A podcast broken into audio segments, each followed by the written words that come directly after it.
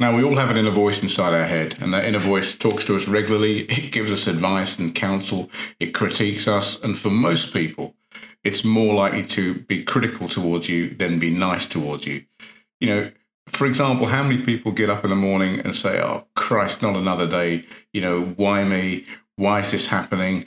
And this may stem from stuff they've been told in their past, you know, from when they were a child, like you'll never amount to this, you'll never amount to that, you're a piece of this, you're a piece of that. They could have been embarrassed at school. A teacher may have made them stand up and say something in front of the class, and then they were ridiculed. And this stays with them forever. That voice inside their head, that doubting Thomas, that inner critic is always there. But let me just challenge you for a second on this. Let me just ask you to think about this. The voice is inside your head. Okay. Now, if it's inside your head, you must control it. You must allow it to speak. So why don't you change that inner critic? Why don't you actually say nice things to yourself? Why don't you affirm the positives? Now, some of you thinking about this may, may go, well, hang about, you know, there's nothing positive in my life. You know, everything's crap right now. Well, that inner critic that's giving you all the bad stuff, that's telling you bad things about yourself, that's not true either. This is just a concept that you have in your head about the way that you think you are. That's just your version of reality. That's not true either. So if you're going to tell a lie, for want of a better word, why not tell a functional one? Why not tell that little voice inside your head to tell you that you're worthy, that you're worth love, that you're great at this, that you're good at this, that you're kind, that you're loving, that you're successful?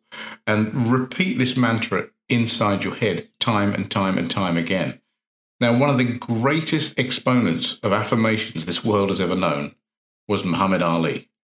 He grew up as a dyslexic black lad in a very racist part of America. Yet he was told once by a white police officer, Cassius, because that was his initial name, Cassius Clay, Cassius, if you keep saying that about yourself, that's exactly what you'll end up to be, and you will be worth less than what you really are. Change the inner dialogue. And that's why Muhammad Ali used affirmations to great effect. He would say, I am the greatest. You're going to go to heaven in round seven, and so on and so forth. And that's the power of affirmations. So if you're going to tell yourself a story, tell yourself a positive one. Now, as you know, I teach and I practice N L P. And one of the things we, we do in N L P is something called reframing. And I did some work with a police officer many, many years ago who had had a bad experience and was taken on frontline duty and was working a desk, and he wanted to get back into frontline duty, but he had to go in front of an interview panel. And he told me that every time he went in front of this interview panel, he would hear a voice inside his head saying, well, you know, it's not good, you're not worth it, you're never going to be back to your normal self, and he would fail the interview. So what I told him to do was this, and you can do exactly this too, because remember, it's just a voice inside your head. And you're allowing it to happen. It's actually your voice. I said, change the voice. Make it sound like Mickey Mouse or Donald Duck. He went, what? I went, yeah, change it. You know, so instead of going, oh, you're going to be useless, you're never going to amount to anything, go, hey, you, you're going to be you, you, you. And he, he started to smile and laugh. He went, can I do that? I said, you can do what you like. It's inside your head.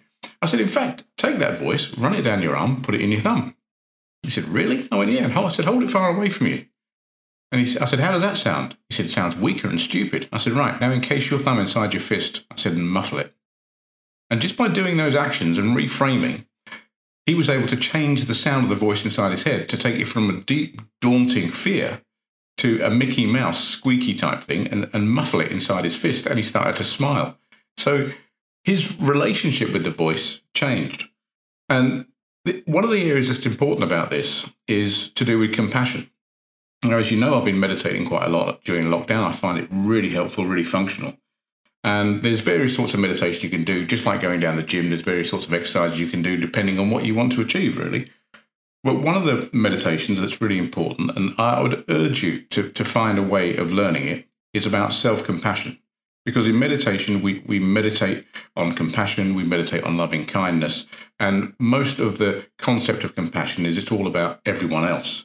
Well, compassion also means you too. You need to be kind to yourself. Now, if you were to get up every morning and talk to a child in a destructive way, and you did this every day for years, so you'd say, I hate you, you're useless, you're worthless, you'll never amount to this, you'll never amount to that. Well, if social service got hold of that, you'd probably get a visit.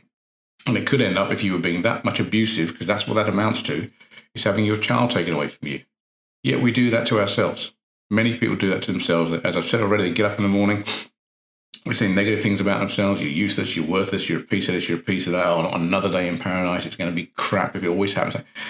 You're doing that to yourself every day. It's self-abuse. So why not change that self-abuse into self-compassion? Now, here's an interesting thing. Sarah Salzberg is an absolutely brilliant meditator. She's a brilliant, fantastic meditation teacher. She trained in India and Burma. She she knows the Dalai Lama. And at one point, she actually um, asked the Dalai Lama something in one of the meetings with her. She well, she actually told him something. She she said that many Westerners felt loathing towards themselves. Well, when the Dalai Lama heard that, he was absolutely astonished. He had never heard of this before. He'd never heard that concept. He had, the Dalai Lama replied, always assumed that people naturally love themselves. I mean, why wouldn't you? Yet, when you look at the translation of the English word for compassion, the Dalai Lama pointed out that it signifies the wish that others be well, but it does not include oneself.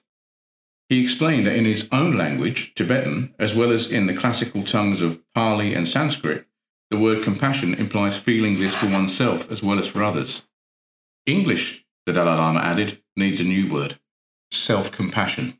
So my wish for you today, on Friday, during this lockdown, is for you to learn self-compassion and self-loving kindness for yourself. Be nice to yourself. Talk to yourself nicely. You are worth it. You deserve it. Have a great day, and I'll speak to you soon.